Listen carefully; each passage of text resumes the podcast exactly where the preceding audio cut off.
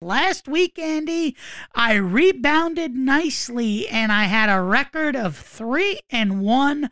The only loss I had was the upset that the Texans had over the Jags in that 13 6 victory last Sunday. Otherwise, I had three wins. I'm feeling good about myself. My overall record is 10 9, and that stupid tie from week one between the Colts and Texans. But my overall record is 10 9 and 1. We are neck and neck through six weeks of the NFL season.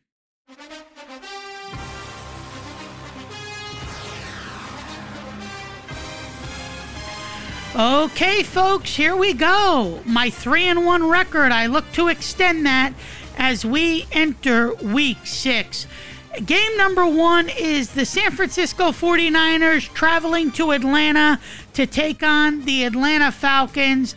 Atlanta's played some close games thus far this season, but I think the 49ers offense is going to be too much for the Falcon defense, and the 49ers defense is one of the tops in the NFL as I speak to you on October 14th.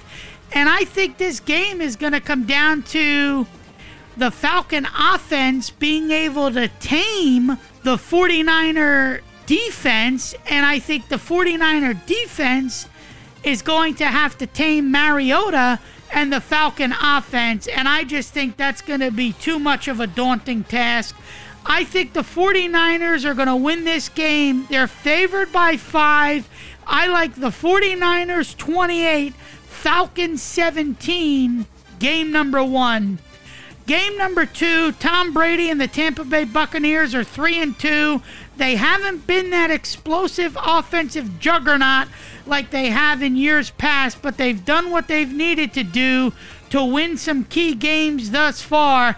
They're going to be taking on a Pittsburgh Steelers team that, when the season started, you would have thought would have been better offensively. Their offense has been inept thus far, with Kenny Pickett calling the plays and leading this team offensively, and he's been struggling thus far. And I think it's going to be too much for the Steelers to deal with Tom Brady and the Buccaneer offense, and I think the Bucs are going to win this game big, 34-13 over Pittsburgh in game number 2. Game number 3, the 1 and 4 Panthers taking on the 2 and 3 Rams. Steve Wilks begins his debut as interim head coach for the Carolina Panthers. The Rams have been a little on again, off again this season. They've struggled thus far through the first five weeks of the season offensively, and this matchup on Sunday can help them come out of their funk that they've been in of late and you're going to have to see some big plays out of Matthew Stafford. You're going to have to see the Rams defense step up and tame the Panther offense that has been anemic at best thus far through the first five weeks as Mayfield has not gotten the job done as starting quarterback for this Panther team. And I think the Rams are going to bounce back. I think they're going to win this game 41 to 20. They're favored by 10 and a half. They'll have no problem Sunday afternoon in LA taking on the Carolina Panthers as they'll win 41 20. And my final game is the marquee matchup on Sunday night the clash of two NFC East Titans as the Dallas Cowboys get ready to take on the undefeated Philadelphia Eagles. And whenever you think of this matchup, you think of close games, you think of field goal games, you think of hard fought 60 minutes on the football field. And like I said earlier, for the Cowboys, their defense is going to have to win the day.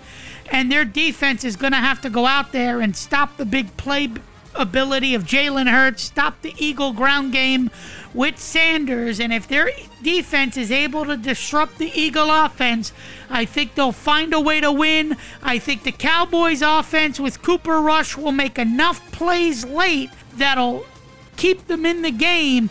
But I think when all is said and done, they win this game by four points, 27 to 23 Cowboys over the Eagles, game number four. So quickly, I have the 49ers over the Falcons, 28 17.